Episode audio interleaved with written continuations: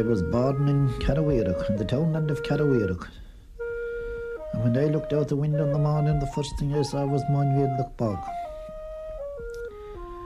There is 365 acres in Monville Bog. I remember as a child we used to remember the size of it because we said there was an acre for every day in the year. That was the bog of the wild duck. Now when I grew up I remember we call it a bog and we call it a mountain. It was a place where men worked and where children played. And I could really look back and say that the happiest days of my life were spent in the bog and its surroundings.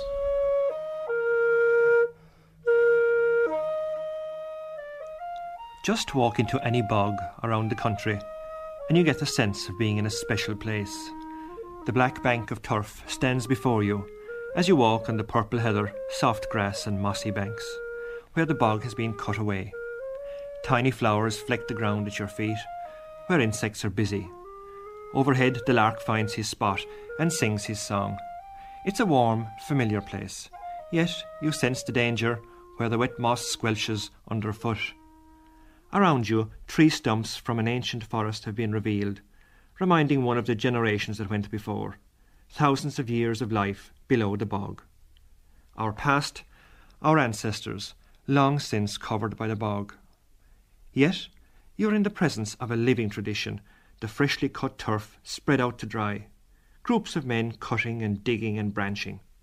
No easy job, but the life and the laughter flows around the circle of men, easing the effort of work. There's a sense of community. It's a warm, sunny day, and the tea'll be along soon. You're in a special place, and it's that promising time of year again. It's the time for a day in the bog. A day in the bog was absolutely lovely. The smell of the heather, the silence, the peace. It was the nearest thing to heaven. A day in the bog. I can't say it was an easy day by no means. Hard work. You may be sure when, when the evening would come, you would not be sorry to leave the bog. For Nora cycled side by side with me up into the bog. The most of the bogs that I cut in my early days in the 1920s and earlier, it is growing hayseed now, it is reclaimed, and it is it is a, a treat to look at it now besides when I see it in my young days. But it's not just those summers brightened by the golden glow of youth. Every season has its own charm in the wild bogs of Ireland. In the winter time, of course, it is very dark, dreary, nothing growing in it, brown. In the spring, it gets green, and the heather start coming up. And in the summer, the heather turns to purple, gets its buds, and the grass amongst the purple of the heather makes a very nice colour scheme. Then when the autumn comes along, the heather begins to fade, the colour goes off the heather, and the grass turns white into what we call fanan. And the canawan comes up in the fall of the year, and you have a white, it's snow white then for about three months until it goes off again in the winter, so you have different colours with the four seasons of the year. My recollections of it are always fine weather. You could lie on the heathery surface of the bog and listen to the song of the wind in the in the in the heather, going around picking the the canovine, the the bog cotton as we used to call it. You know these little tufts Right. of white. Oh, the white, the bog cotton, as we call it. Yeah, there was many questions with that. My mother said she was working in a, in a house, and they was pulled these baskets with and made cushions for the chairs. That's the canavine. Yes, the white part of the white top. Leave it dry out in the sun for several days and turn it, and make make uh, cushions. You could travel all the bogs here. And preferably without any shoes. I didn't wear any shoes until I was 17 years. I never put on a shoe. And you were able to go through the bogs Oh, I, I, and the mountains. oh, I got through the bog, yes, barefooted, to the grandest year you ever saw in all your life. to, to walk barefooted on the on the on the soft uh, the soft on the moss and and, and, and heather. And there was no there was no uh, briars or no falls very much in these mountains. I never wore a shoe. But the bog wasn't just for fuel. When you'd go down a certain distance in the bank of turf, you'd come at what, what was known as a crachel of bog deal, a crachel of bog deal. That'd be a, a, a butt of a tree, a butt of a tree. The roots and all would be in it. But when you go down a certain distance in the bog, you would come out one of those crachels and to do you for a couple of years for splinters. So that was serve a double purpose. Twas, twas fuel and light, you know.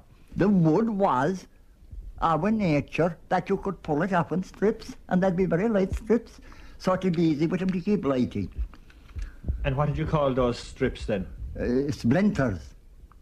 Jackery Jewish, Jackery.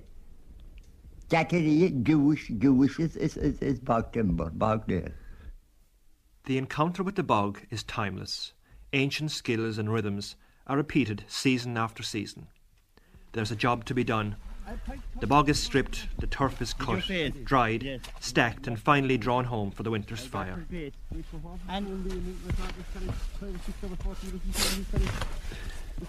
As regards the turf cutting operations, they generally began any time from after St. Patrick's Day onwards. Yes, yes.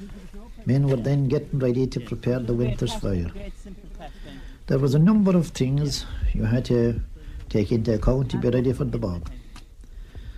You had to have your hair knife ready, your slan and well edged, your spade ready, a shovel, and pikes we always call the implements we use here. I think in places they're called forks. You needed two or three prong forks for the bog. First of all, you had to come on and dig off using a hair knife to cut the verge side into small sods, then dig it underneath with a spade and throw it down into the lower portion.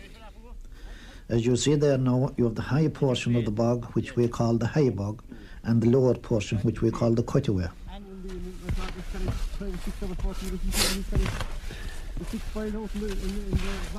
Out in the bog, yeah. And he'd do the. Yes. We're now in Powell Bog Yes, yes. in my van going to Kerry. yes. Which is a great But when you have the bar road, we call it, which of course is the Irish for the top side, but long ago when men referred to the bar road, they didn't know that it meant the top side in English. Because at that stage they didn't know any English, it was their language, and to them it was the bar road and no more. But when that's cleaned off and thrown down into the hole, it is levelled where there is what we call a swat to spread the turf on. And after that, it will be cultivated into land. You will need the three men in the bog, one to work the slan and two men to pike. The man with the slan, as you see here, he is moving backwards. And he's getting six sods wide across the width of the part that is cleaned off. Stripped is what we generally call it. These men were one time referred to as unskilled labourers. And I think that that was the greatest misnomer of all time. Because, like the Fenians, their likes we'll never see again. There was men who worked in that bog, guided only by the sheer act of their eye. And you see that consistent and gradual slope. The high bank is cut at an angle of maybe six to ten degrees, depending on the nature of the bog. The reason for that is that the bog will scale and break away if the bank is cut down plumb, as you might say, like the wall of a house. It has to be sloped overhead back. You will notice the slan if you look at it, that the proper slan is shaped to make that job easier. While the bog is a happy place to work in, only the foolish or the inexperienced would deny the hard work involved. Now the turf is cut in May, early in May, and it has to be tended then all summer. But it's cut in in the bog of Allen it's cut. You go down what about maybe fifteen sods down into the into the bog hole. And you attend to that then all summer. You one person maybe. I used to head off in the morning with a donkey myself at six o'clock. I'd have maybe a, a full loaf buttered, tea and sugar and milk, and that would be my meal for the day.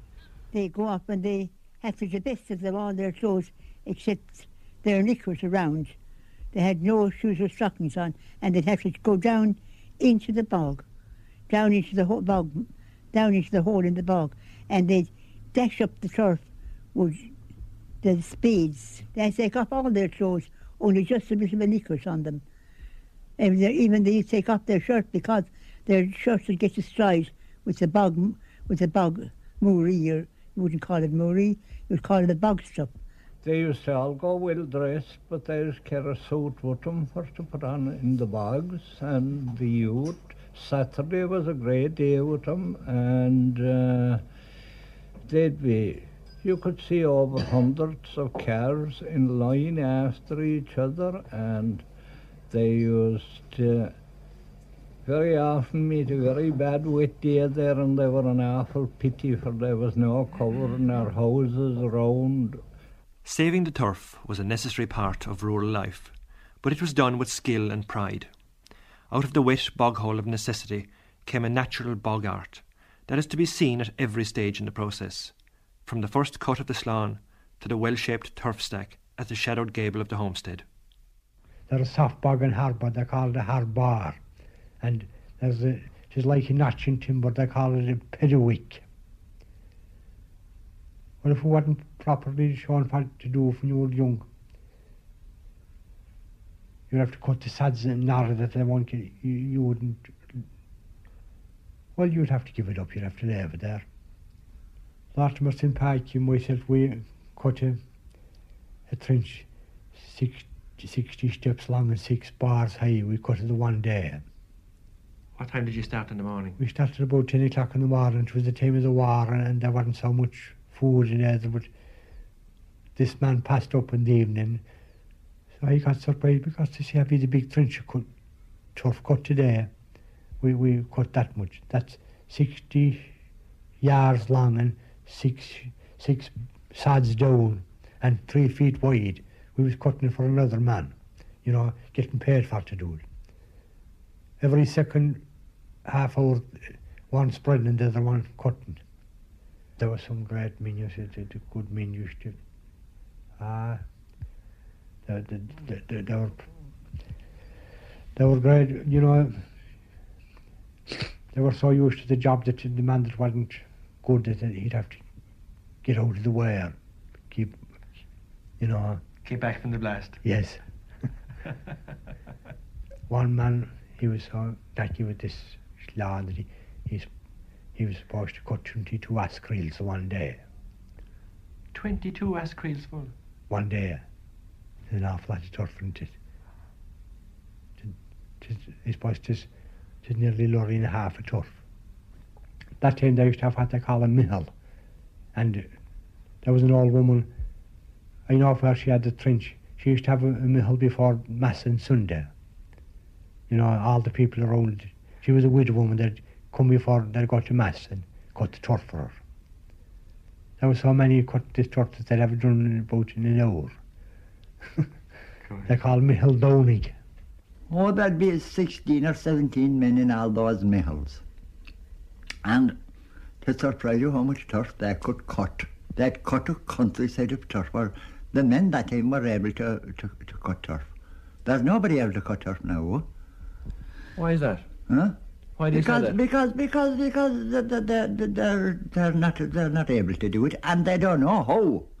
The thing was that the man would be cutting the turf, and he he he he used to say, if you couldn't have a sod in the shallan, a sod in the bank, and a sod in the air at the same time, that you were able to cut no turf. and they were, they were, that's what they used to do. That's they used to have a sod in the, they used to have a sod in the shallan, a sod in the bank, and a sod in the air. I wouldn't like to be splitting turf from him. Would you? Oh, sorry, taking a long move. No, How many south wide is it here? What is that? How many south wide is it? It's seven. Huh? Seven. Maybe we'll just take a share away. By God, the old man could handle a spade just like his old man. My grandfather cut more turf in a day than any other man on Toner's bog. Once I carried him milk in a bottle, corked sloppily with paper. He straightened up to drink it, then fell to right away, nicking and slicing neatly, heaving sods over his shoulder, going down and down for the good turf. Digging. Know. Yeah. Yeah. Uh, ah, there's a few stories always about the bugs, you know. Especially when you have a, a group of people like that you haven't met for a long time, you know. We, here we're all neighbours, you see now, you know. We can have a big old uh, discussion about uh, local life and everything, you know. Round here, you see. You, you hear the lap stand? Lovely. Isn't that beautiful? Lovely. Lovely. Well, that's it. It's 100 feet up there now. And rising. Oh, God. They'll go so high, you see, they come back down again. Isn't it lovely? It's amazing the way they can stay in one spot, isn't it? Isn't it? Amazing, really. It's amazing. Well, that's that finished, Matt, here. We're out of that one now. Oh, are you? Yeah. Oh, that's good. Now we have another I know bit, it's a tea time, boys. another bit of one net. We'll be out for coat time. Hello. Bogs cover about 10% of the Irish countryside. To other Europeans, Ireland has seemed a unique wet wilderness. Of course, it is also a valuable resource, and through the work of Bord na Móna, which was established in 1946, Ireland has led the world in bog development. But at the other end of the scale, since the oil crisis in the mid 70s, cutting turf for fuel has become popular with city and suburban families. Times and attitudes have changed. The hard black sod seems lined with gold. some years ago, take for example, to be precise, 10 years ago, I come down here on holidays from Wexford, I'm living in Wexford, and uh, people would be ashamed to say that they were going cutting turf. They didn't want to know because of the oil. And I drove back to the bog and I didn't see anybody cutting turf or no traffic whatsoever. And I drove back to the bog two years ago and there's not parking space along the edge of the road with people cutting turf. There are Mercedes cars, the Peugeot 404s, they're all there. And those people, they, they would feel sorry for you if you said you were going cutting turf. They think you were pauperised. The bog trotters, there's called them. Anyone lives in the bog. It was a sign that you hadn't much like yes, the bog trotters. They're a nickname for them. they were the lower class like. But now they're the elite with the gold nuggets. Well, in, in Dublin City, uh, one or two of my friends, dating from about 1973, began to resume turf cutting operations in the Dublin mountains. This had gone on during the war, and the, the bank, the average bank, which is leased from, I think, the county council, is more or less standard with others around the country. Uh, people go from Dublin by car um, evenings and weekends, and perhaps bring family members and cut turf. I was coming through on a Wednesday, late afternoon, and there were quite an appreciable number of cars parked on what is the main road across the featherbeds, so that one had to be cautious in driving. And then in from the road through the, the various tracks, there were cars parked more or less higgledy-piggledy. And as far as the eye could see up the mountainside, there were fires where people were having tea, family groups were footing turf and so on. Uh, in other words, the, the thing has become now a, a definite um, part of Dublin life. So, is it possible that our bogs may be in danger of over exploitation? An Foras Forbartha has listed the bogs on Kipure and the Sally Gap as of international importance. In recent times, a turf harvester small enough to be towed behind a tractor has excited keen interest. Will the old ways and the ancient bogs disappear altogether? I work until six o'clock every evening. By the time I get home, have a bite to eat, sit into the car and go to the bog. It's usually about seven before I'm here. It's eight miles roughly from the town. And I start in. Normally, I have cut this year with a machine. Normally, we'd cut it with a slant, which would be slower. This year, it's the machine, as I say, and I figure like that we'll get uh, we get a bigger output anyway to start with. We get a lot more turf than we would with a lawn. How much did the machine cost you to do to get all that bank of turf cut now? And Well, the actual price for them to cut a, a bank is a pound a yard. And what I mean by a yard is a yard in length by 20 runs of the tractor. In other words, he'll cut 100 yards, 20 runs of the tractor for 100 pounds. To remind you of nothing but a, a chainsaw for all. And it scoops up the turf, turf in little cups and it compresses it through the tubes and they come out as one continuous row. Three, three continuous rows for every run of the tractor. and then they break up into sausage links, as they say. Well, they are sausage like coming out of the machine, but uh, when the weather when they're dried in, they they could break in three foot links, they could break in six inch lengths. But it, it doesn't matter really because you can break it quite easily. It's easy to handle it. I think the machine. I think th- there's a difference in the machines, an awful difference. The machine that's cutting, will say, they call it sarges, is not as good as the machine that cut the square turf, the same as the slan. For the machine that's cutting the square turf is cutting the turf in the side of the bank, and the one that's cutting the sarges are up in the top of the bank which after one year's cutting, that bank is no more good. There's a lot of waste in the machine that cut, it, cut the sarges, they say sarges. There's a lot of waste in that. Do you think that the old way will continue? It will hold as long as the present generation will hold. They have no help now like before. They, they had plenty help before, but they haven't the help now. And la- manpower, labour is very dear now. At the present day, a man for the end of bog, his charge will be twenty pound. It is different job altogether than any other job. For you're standing and you're working all over body cutting the turf. And it is very hard work. For uh, you, you, you're throwing all your weight down in your feet and chest. Digging into the Yeah, digging into the bog. and then throwing up the And sod throwing up the side, yeah. onto the bank. Yes. It's hard work. And at the present day, it is very hard to get anyone to do bog work. The young generation don't want the bog work. For uh, is a dirty job. Seems likely that the turf harvester will bring about a major change in the landscape of the bog, just like the major changes brought about by Bord na Móna when their huge machinery moved over the vast bogs of the Midlands, and with relentless precision brought over 130,000 acres of bog into industrial production. You had fleets of tractors moving in line. It was like harvesting in America, if you like. You had a, the the turf cutting machinery moving one behind the other in a line across, all across the bog, where you had little campfires and one or two men working their own area. Now you didn't have that anymore.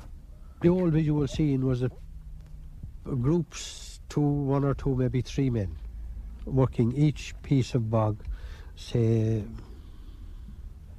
10 yards wide, in a line back along, in groups with their own fire to make their own tea, to make their own meal, a donkey or a horse drawing the turf out to the, the bottoms to spread it out to dry. No, that was gone completely. You had only machinery on the bog, and you had, uh, if you looked at it, it was like looking at a desert when the machinery wasn't there, a brown desert, you know. Then you had railways running into the bog. They bought some of the West Clare Railway and used it into the bog to bring out the turf, uh, which you brought with a donkey and butt in the first instance. There was no people. The community thing in the bog was gone, if you like. You had no, you weren't talking to the fellow next door to you. You had no get together even in the bog itself. The Machinery moved in and man moved out.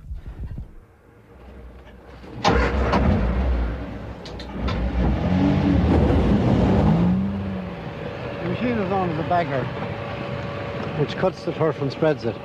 The buckets there are cutting into the bank, putting it into a conveyor, passes through a macerator which pulverizes it and mixes it up and forces it out along a plate chain which carries it out about 60 yards and spreads it on the ground. And the disc following behind then cut it into uh, the length, the right length for sod. Spread out there on the flat after a few weeks, depending on the weather conditions, uh, the plough will come along and plough it off the flat and uh, eventually after about another week or 10 days of drying it will split that again to dry it even still further. And after a few weeks, a few days depending on the weather conditions the turning machine will come through it and turning it up for further drying or put it into heaps which the collecting machine, there's one over there, will collect uh, from the ground, transport on a conveyor and form into a rick for storage. And then it's a question of loading the delivery to the power station. But how did all this rich black bogland come about in the first place? I was heard old people saying what they believed was that um, Noah's flood that brought the, the bog. The Noah's flood was the cause of the bog. But folklore must give way to science in certain matters. Archaeologist Professor Michael O'Kelly of University College Cork. The starting of the bog is largely a question of climatic change, uh, climate becoming wetter, man's interf- interference with the soil beforehand, uh, causing drainage, alteration of the drainage pattern, and so on.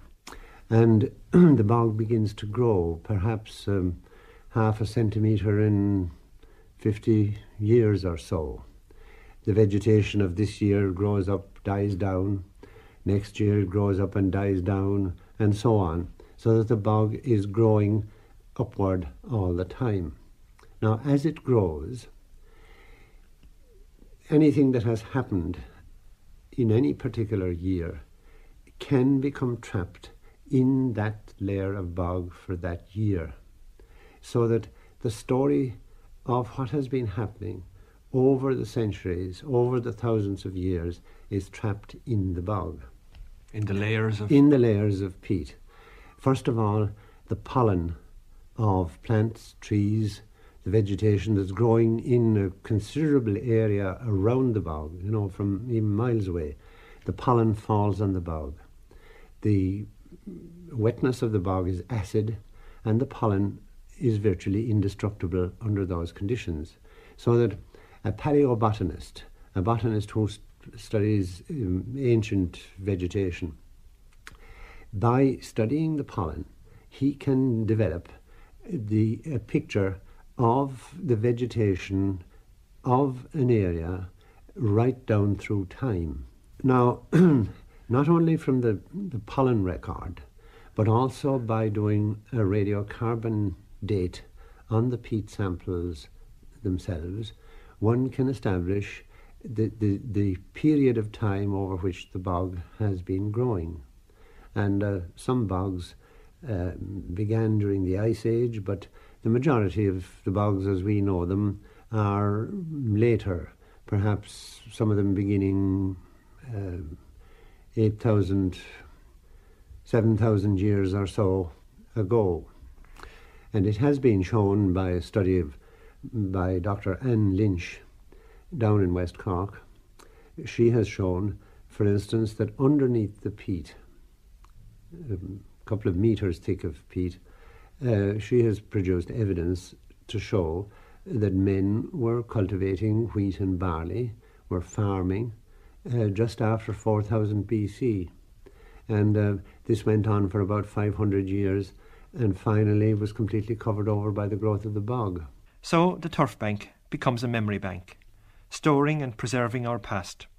And occasionally it gives out some of that precious information. Some years ago, well, I suppose a good few years ago now, uh, man, uh, Mr. Henry Sweetman, was breaking a sod of turf to put it on the fire in his farmhouse down in, in West, West Cork. And as he broke the sod of turf, a whole fistful of amber beads rolled out on the on the floor. Um, another man, Joseph McHugo, um, cutting turf at a place called Derrybrien near Loughrea in County Galway. uh, found something like 500 amber beads from a multi-stringed necklace and something like 460 of these have survived and are in the National Museum.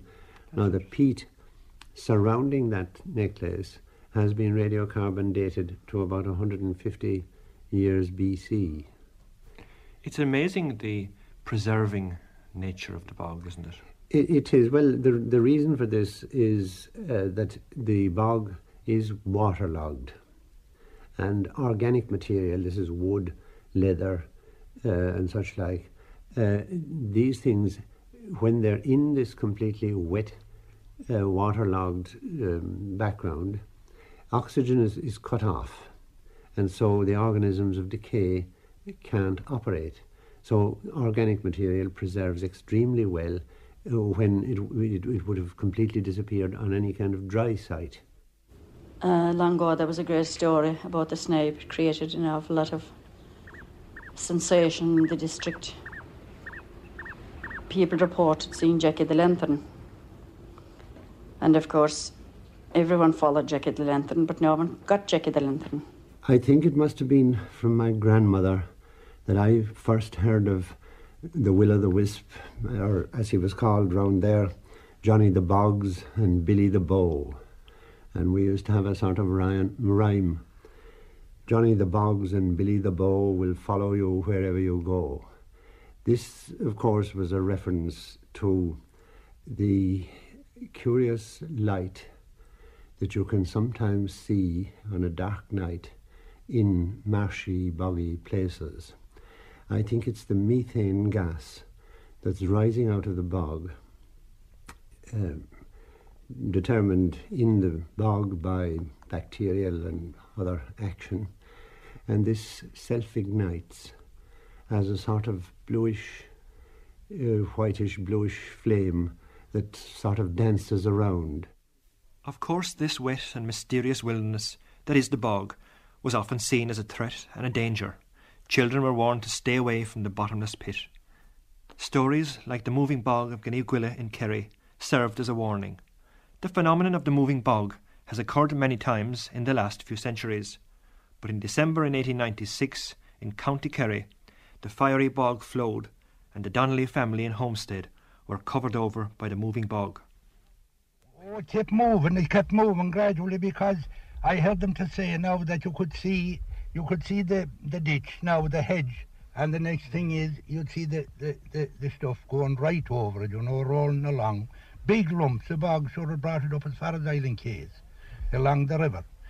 Well, of course, 'twas always, 'twas, 'twas, you know, people, older people, I heard them to say that there, there was always signs that it would because the middle of the bog, it was, it must be 20 feet higher than the, than the sides and was you couldn't walk it.